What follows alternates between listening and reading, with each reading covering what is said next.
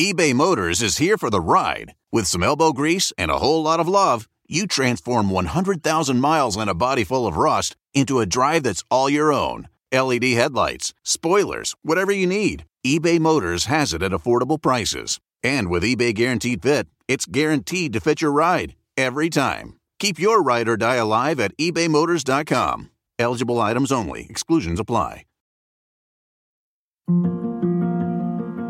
Affairs tend to begin with lies lies of motive, lies of intent, lies that live in the mind, unspoken, until they gestate into rationalization, and then sometimes tumble out. And we started talking about, you know, some issues. She was having some problems with her husband, and obviously I was having some problems with Heather. It's the emotional betrayal that comes first. Marital confidences shared with an outsider, an interloper.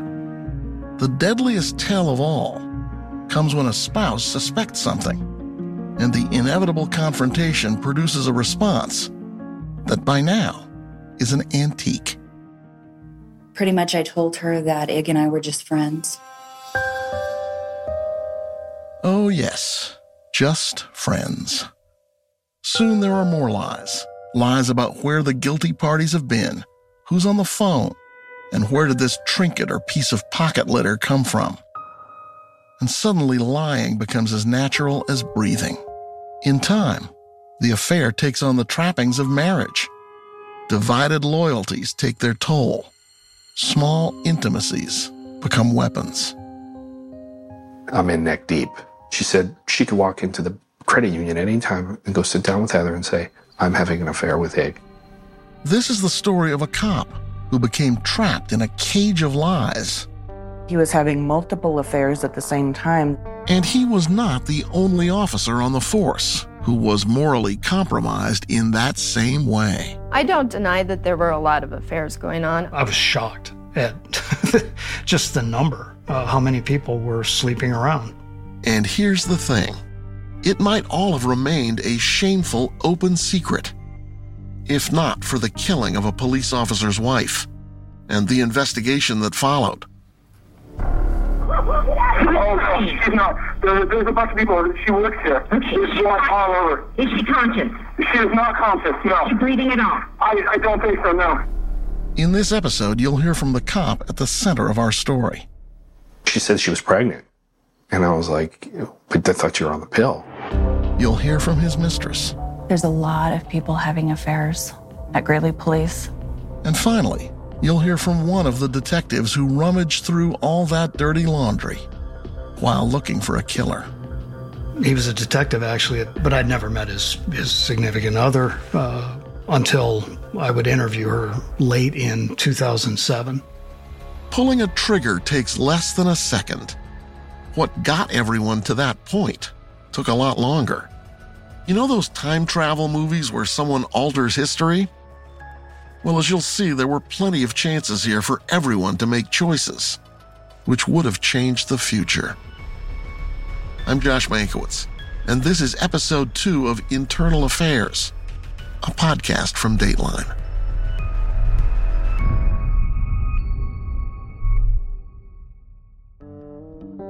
Ig Guerra says he was never confused about what he wanted from his lover, Shauna Nelson, and what he didn't want.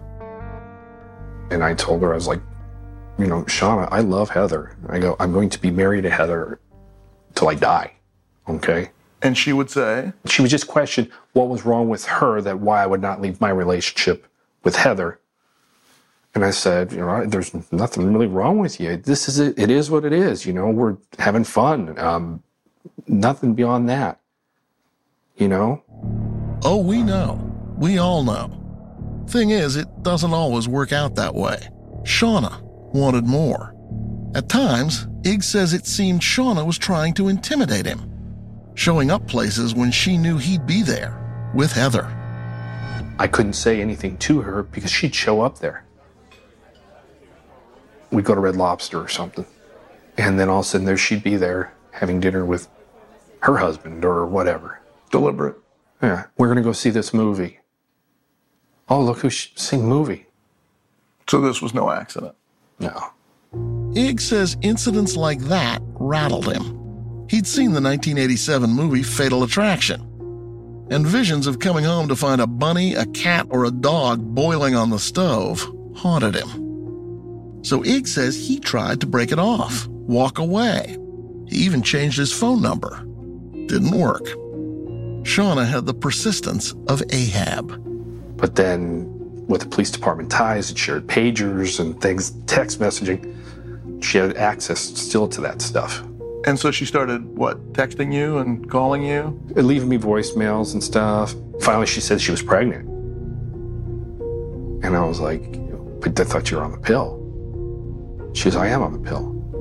It's easy to imagine the look of utter despair that must have flashed across Ig's face, like the headlights of an oncoming 18 wheeler.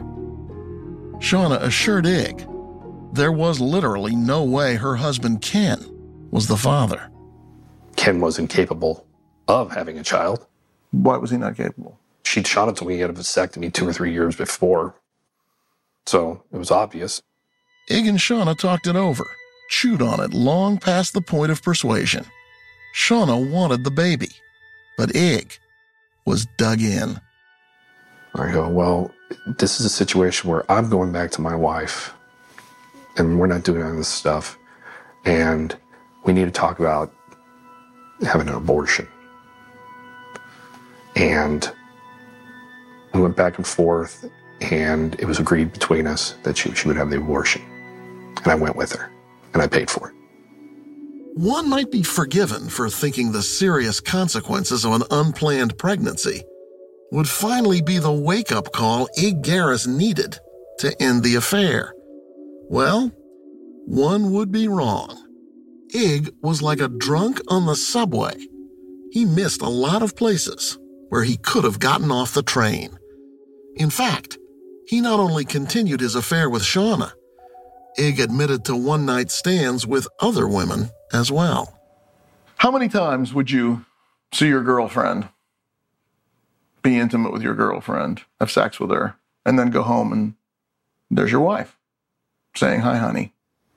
Well, probably once a week at least, sex. And how'd that make you feel? Oh, what, terrible. But I still did it. At home, Heather seemed none the wiser. Introducing Victoria Shea Garris in her first debut, the tap dancing queen. Once she arrived from work in the evening, she'd spend time with their daughter, Victoria. Ig was out the door. Bye, guys. Bye. Say bye to daddy. He's off to work. Go to work. Love you. Yeah, I love you too. Ironically, while Heather seemed to trust Ig when he was out of sight, Shauna did not. Shauna saw me, I think, more as his possession as to a mate, while Heather saw me as a mate for life. You understand how crazy that is. Your wife does trust you. She shouldn't. Yes, it's correct. The woman you're having an affair with doesn't trust you, but she should. You're cheating with her. Mm-hmm. Absolutely. She kept tabs on if any other women were showing interest in me. It was around Christmas 2004 when Shauna carelessly left her journal lying on the kitchen stove. According to Shauna, she'd been rushing out of the house to do some shopping and she forgot to hide it away. While she was out, her husband Ken came home, found it, and settled in for a depressing read. What he saw in Shauna's careful schoolgirl hand was a floridly detailed account of her affair with Ig Garris. Busted. It was never meant to be left there um, intentionally for Ken to read, but he did read it, and he called me and confronted me about it. That's the voice of Shauna Nelson. When I got home that day, he said that I needed to make a choice, that I needed to choose between him or Ig. And at that time, I told him that I wanted our relationship to work. These Nelsons were pretty clearly not the 1950s ideal of TV's Ozzie and Harriet. Not close. But maybe this was a moment for them to reset their relationship, make a fresh start, if only for the sake of the children. That sounds great. Did not happen. Shauna didn't even hit pause on her affair with Ig.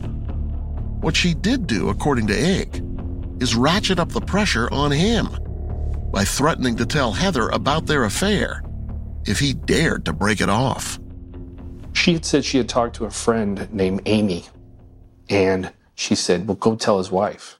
And then she threw that at me, and I, I saw it initially as a veiled threat.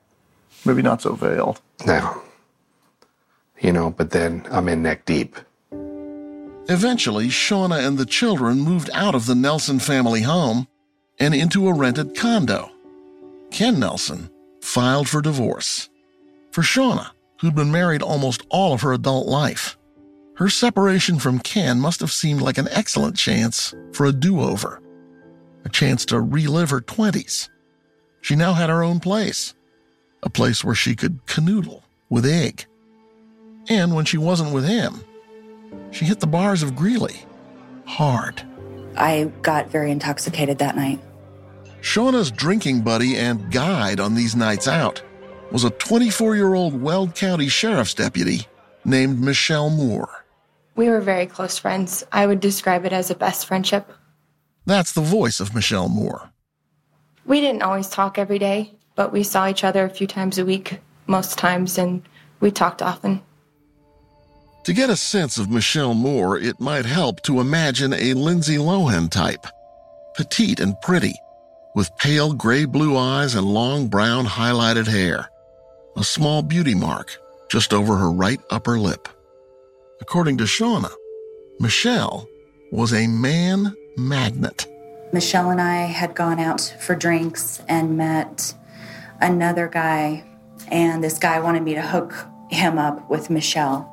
Fueled by alcohol, the team of Shauna and Michelle seemed bolder. Sometimes they'd titillate college boys by making out in front of them. Other times it all took a more aggressive tone, more like Mean Girls, which happened to be a popular movie at the time. Heather must have told you once or twice that she'd run into Shauna, and Shauna had been explicitly, deliberately nasty to her. Oh, absolutely. Her and uh, Michelle Moore, her little accomplice. Shauna's accomplice. Yeah. They would do cackle, they would do anything to make Heather feel uncomfortable. Did you talk to Shauna? Oh, yeah. I sat there and go, Well, what the hell are you doing? What is Heather doing to you? Nothing. Leave her alone. And then she got very angry and she goes, Oh, I'm sorry. I, I, I'm not allowed to talk about Snow White. Snow White. As referring to Heather. Because what? Heather's pretty darn pure gal. The early spring of 2005 seems to be one of those times when this on again, off again affair was off. Ig changed his phone numbers, and for three months, he ignored the voice messages Shauna left on his work phone. Then, one day in late May or early June 2005, Ig finally picked up. He just answered, and we started talking again, and he gave me his cell phone, his new cell phone number. According to Shauna, it was later that same day that Ig sent her a text saying he wanted to talk. Pretty much my text was, Okay, do you want me to call you? And he texted back something like, No, come pick me up. There was no need to elaborate. They both knew the drill. Sometime after dark, after Heather and Victoria were fast asleep, Ig would text Shauna that the coast was clear and sneak out of his house. He had a couple different ways of getting out of his house, and then he would walk to the corner where I was parked and get in my car. According to Shauna, she took Ig back to her condo that night, where they had a few drinks and some makeup sex. Ig's version of that story makes their romantic reconciliation sound more like an abduction. Where she would demand intimacy from me, which is, I know this is, sounds off the wall, but if I would not be intimate with her, she'd get furious. I guess it's hard for me to believe that you could have sex with someone if you didn't want to, because sex kind of requires the enthusiastic participation of the male. If I didn't perform, we would stay there till I performed. The quicker I performed, the fast sooner I could get home. Because she'd always drive. You understand how crazy that sounds. Oh, yeah. Oh, yeah. Believable? You decide. And whatever the truth is, one thing's crystal clear. The very next month, on the 4th of July, Shauna lit up the night with a text and a call to Ig Garris. She was pregnant. Again. Forgive me, but by now, why were you not using some kind of contraception? So I wasn't allowed to use a condom to have sex with her. I said, well, then I'm not going to have sex with you. And then also, well, it would just be a giant argument. So she was not only extorting sex out of you, she was extorting unprotected sex out of you. Yes. And you went along with this? I'm over barrel. Let me tell you. I did I had to do what she said. And then it came clear to me she's not on the pill. She's getting pregnant on purpose. Remember, he was a trained investigator. And this was a deduction, no doubt, that would have made Sherlock Holmes' heart swell with pride. It just came a little late. Because there was a baby on the way, and Shauna was adamant this child would be carried to term, no matter what Ig said or did.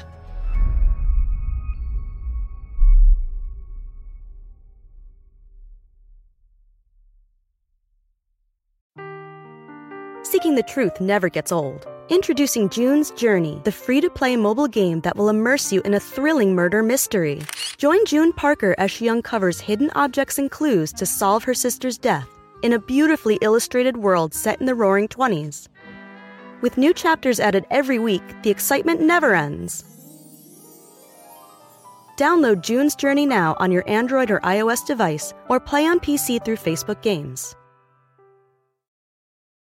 You can live out your MasterChef dreams when you find a professional on Angie to tackle your dream kitchen remodel. Connect with skilled professionals to get all your home projects done well. Visit Angie.com. You can do this when you Angie that. There is nothing neat and geometric about a love triangle because there's simply too many angles. Too many other people become involved. It's a messy equation, one that people sometimes solve with a brutal bit of subtraction. Someone has to go. After telling Ig she was pregnant again, Shauna's next call was to her estranged husband, Ken Nelson. I actually called him crying and told him that I was pregnant. And I just wanted him to know. I didn't expect anything of Ken, but I wanted to give him a heads up because it was a little embarrassing.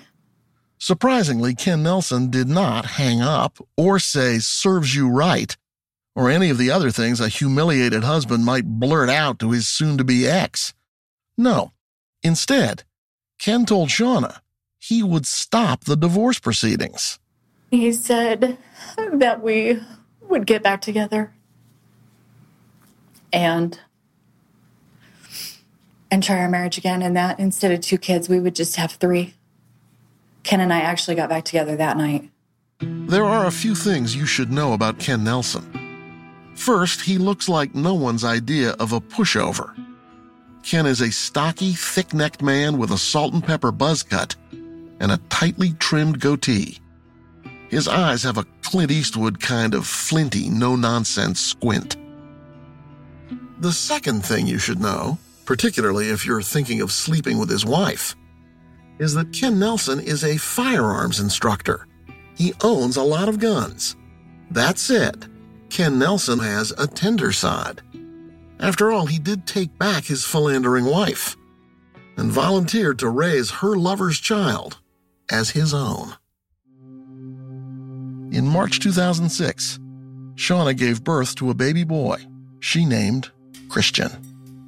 We had agreed from the beginning that Ig would pay for medical expenses and that um, Ken and I would actually physically raised Christian and that Ken would be known as Christian's father.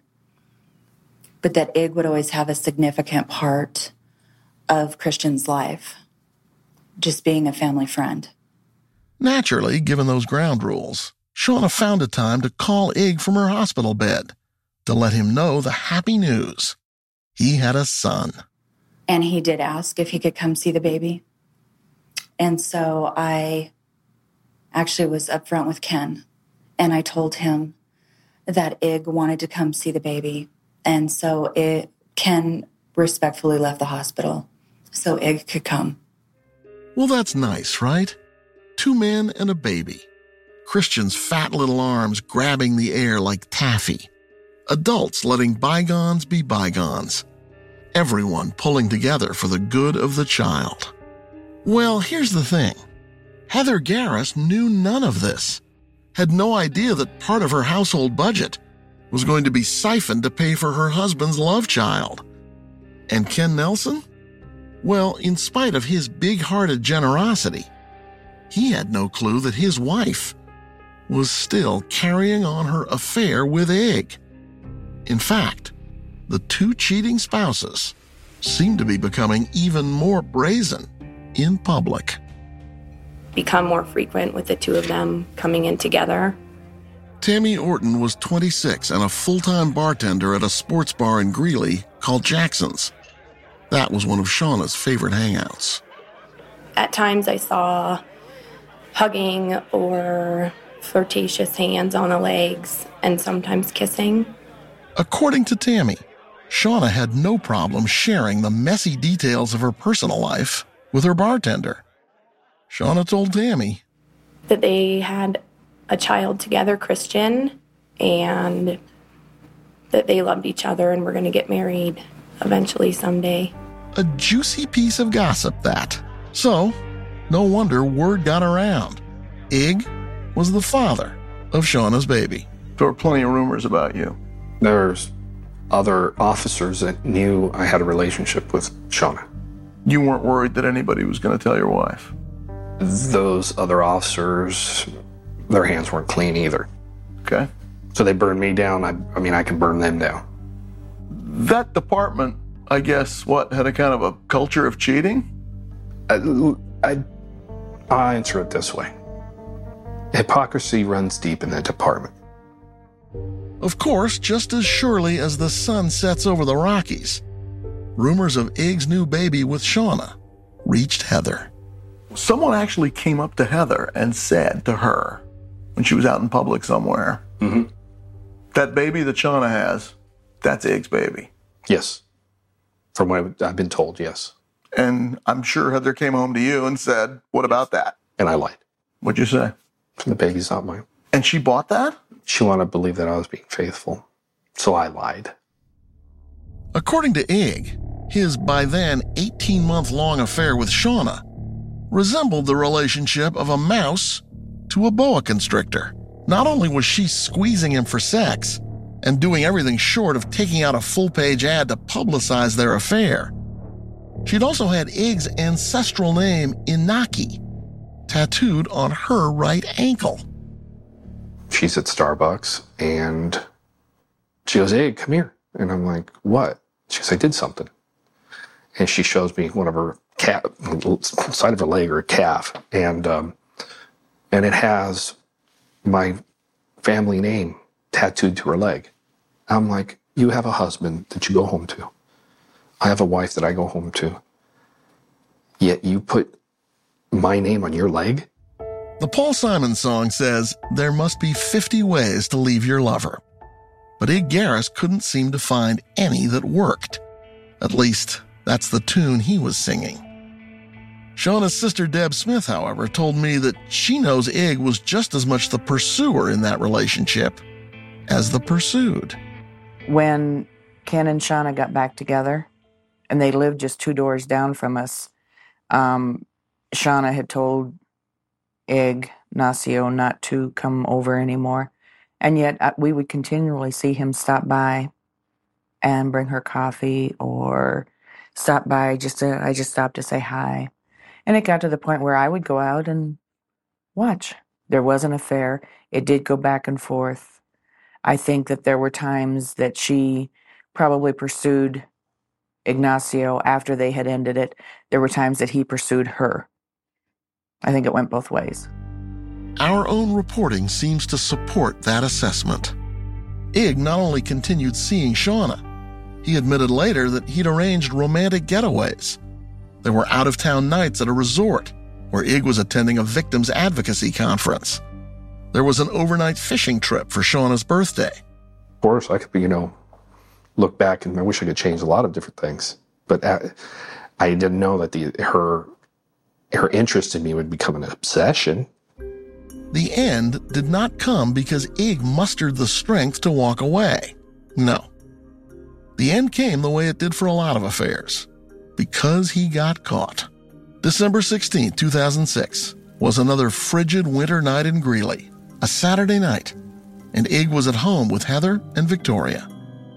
Heather had been taking a medication that made her drowsy. Ig, who'd had seven or eight beers that evening, took an Ambien and settled into a comfortable buzz in his usual spot, the couch, in the basement. It was about 10 o'clock, and Ig says he was trying to drift off when a new text message lit up his phone. It was Shauna. She was with Michelle, and they wanted him to come out and play. And she's, and I'm like, I don't want to go out. And then, then her, and I don't know how to explain it, but it would be like imagine a text tirade, a tantrum coming inbound. So I said, fine, fine, I'll go out. According to Ig, his head said no, but his lips said yes. With Heather fast asleep, Ig got dressed and climbed out through a basement window. He says he went through the window because he didn't want to wake the dog. So, was this professional courtesy? One dog to another? You decide. Down the block from his house, Ig met up with Shauna and Michelle, who then drove him to a local bar called the Cactus Canyon. Here's Shauna's version of what happened next. We were there for probably a good hour. I would assume we had been drinking, and Ig had been standing behind me. And when I turned around to talk to him, he was gone. According to Ig, it had been close to midnight when he left the building. His phone was blowing up with calls from Heather. And once he answered, Heather demanded to know where he was. I knew that I had been caught. There was just no way I could explain this one. In order to get home as fast as possible and avoid a scene with Shauna, Ig says he simply slipped out. Through biting cold, he walked to a nearby Chuck E. Cheese's and called an on duty patrolman that he knew. He had a big favor to ask. Said, Man, get me home. Get me home quick. Ig doesn't say what was going through his mind as the police cruiser finally rolled to a stop in front of his house. But it probably felt like a teenager being brought home by the cops after breaking curfew. Through the windshield, he would have seen the house lights were on. No doubt, he knew Heather would be waiting when he walked through the door. So it was probably then, right then, just before he stepped inside and saw Heather's anguished, tear stained face, that Ignacio Garris decided to finally come clean and tell her everything. What'd you say? That I had a three year relationship with Shauna. It produced a child, and I know it's wrong. I'm sorry. I, I, but I'm glad you know. I know you always said, and I threw these words right at you. I said, You always said you were going to divorce me, honey. I did. I screwed up. But I'm sorry. The words tumbled out like stones and seemed to cover the floor between them. Hard, immutable, and irretrievable facts. But even as tears, heavy as oil, streamed down both their faces, Ig says he could feel a burden being lifted. But then it, with her, me telling that, it's almost like it was euphoric as having a weight lifted off of me because telling the truth made me feel so much better that I felt I was free. But then I also broke Heather's heart. Somewhere in the pre dawn hours, Ig, tired of the emotional churn, returned to his basement couch and drifted off to sleep. When he woke up later that Sunday morning, Ig felt as if a long ordeal had ended.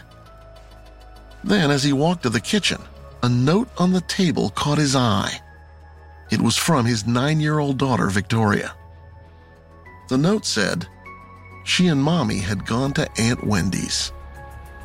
The note did not say when or if they'd ever be coming back.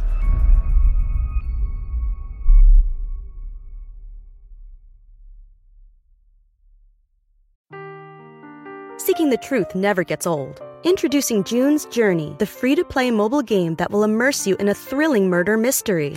Join June Parker as she uncovers hidden objects and clues to solve her sister's death in a beautifully illustrated world set in the roaring 20s. With new chapters added every week, the excitement never ends.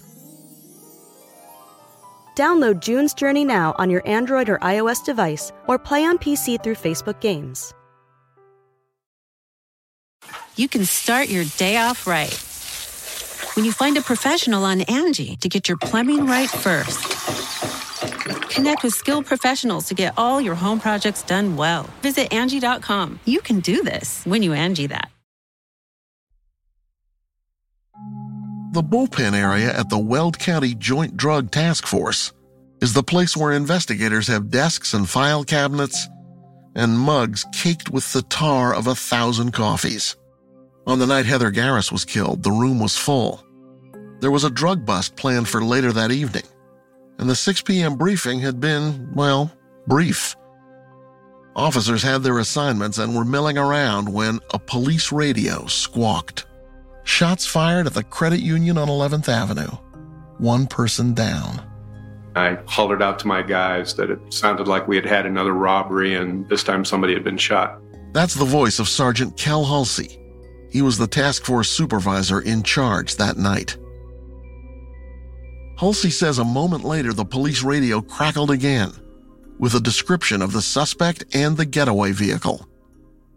Then a familiar name split the air Shauna Nelson. All units should be on the lookout for Shauna Nelson, believed to be driving a dark colored Ford Model F 150 or F 250 pickup.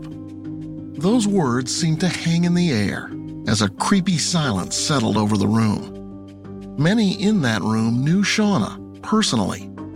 Some, no doubt, knew of her indiscretions and her penchant for drama. But murder? That didn't seem possible.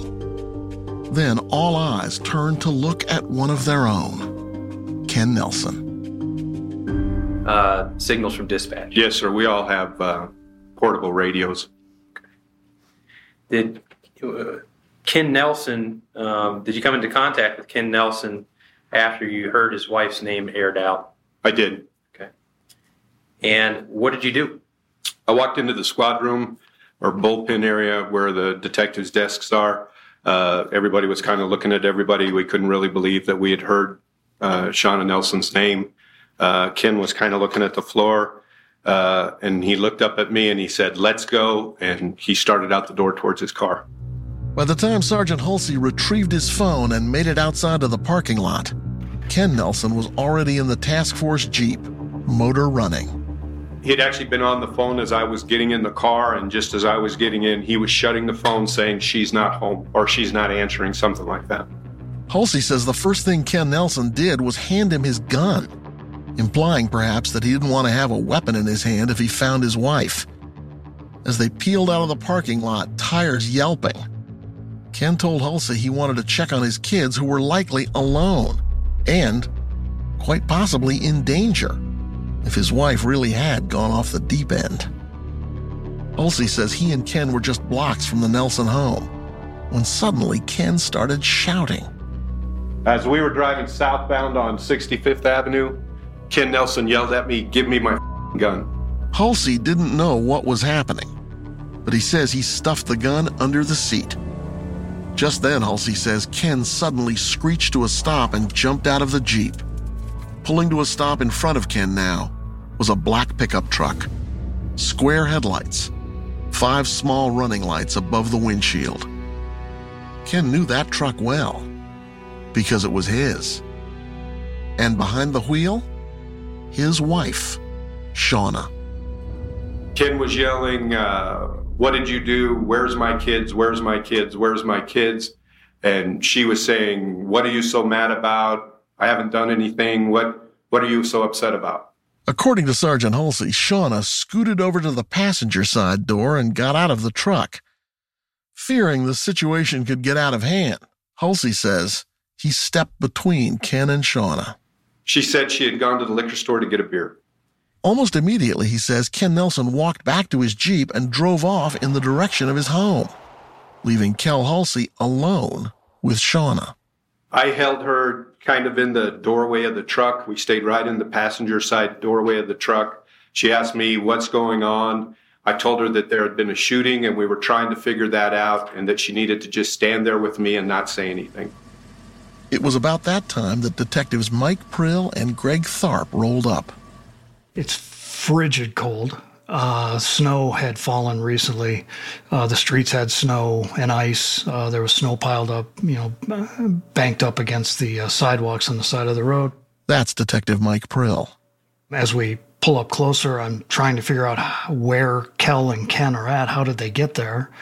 They had presumably stopped Shauna, but there's only one vehicle there. That's what was confusing. Uh, so the westbound lane had no traffic on it. And I noticed Kel Halsey standing in the passenger door that's wide open, and he's got Shauna standing next to him, and they're just in that that crook that the door makes from the passenger compartment. So they're both standing on the roadway. Mike Prill describes himself as a strictly business type of cop. He doesn't do a lot of socializing and doesn't engage in office gossip. Because of that, he was perhaps one of the few on the force who was unaware of Shauna Nelson's salacious affair with Ig Garris. In fact, Prill didn't know Shauna at all. He says the first time he laid eyes on her, she was standing by the passenger door of that pickup truck, wearing a long knee length knitted shawl and a pair of black sweatpants. I can see uh, exhaust fumes coming out of the truck. Like I said, it, it was cold. And I noticed the driver door was open standing open. And as I got out of the passenger side of my car and looked to Kel, he gave me a hand sign to handcuff her. Um, you know, he did something like he crossed his, his wrists from behind her back. And I think he made the sign of a gun. So I, what I understood was she's the shooter. Let's, let's arrest her. Prill says it was then, as he was cuffing Shauna, that he noticed a curious thing. She wasn't wearing shoes. The only thing on her feet was a pair of black socks. It was bunk. She's she's in her socks. It's freezing cold out. Who's going to do that? Who's going to walk outside, get in a truck, drive to a liquor store in their socks? Prill says the moment Shauna saw Detective Tharp, she started speaking to them both as if they were her closest friends. And she's instantly saying things like, You guys know me. You know I wouldn't do anything. And making references specifically to, to Tharp, calling him Greg, you know, saying things like, Greg, you know I wouldn't do this. But I was kind of taken aback that she's saying, You guys know me. And I don't know who the hell this person is.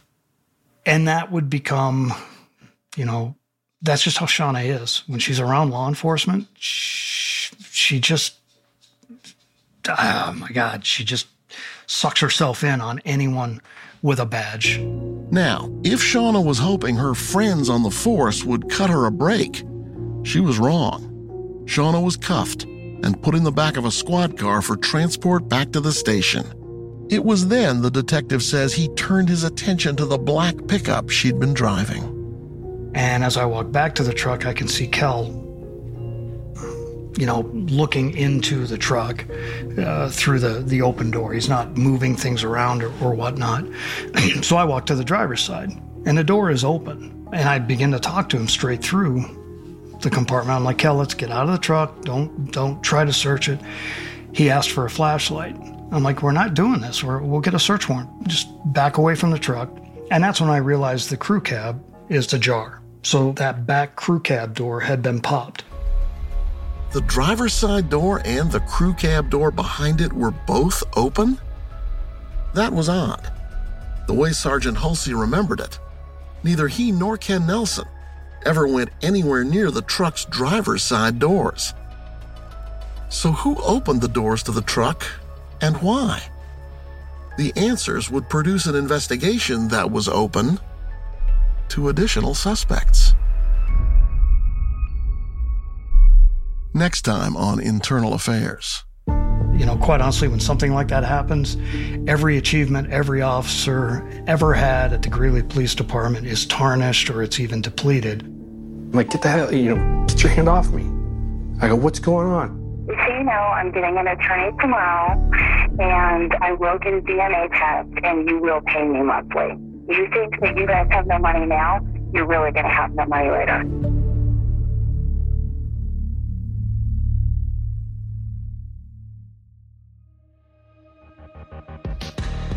Internal Affairs is a production of Dateline and NBC News.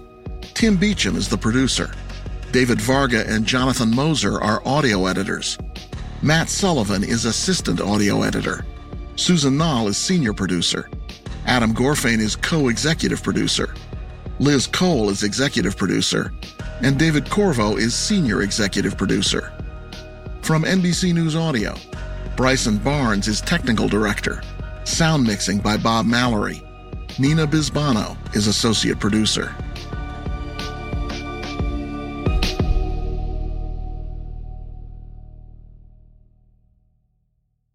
The living room is where you make life's most beautiful memories. But your sofa shouldn't be the one remembering them. The new life resistant, high performance furniture collection from Ashley is designed to withstand all the spills, slip ups, and muddy paws that come with the best parts of life. Ashley high performance sofas and recliners are soft, on trend, and easy to clean. Shop the high performance furniture in store or online at ashley.com. Ashley, for the love of home.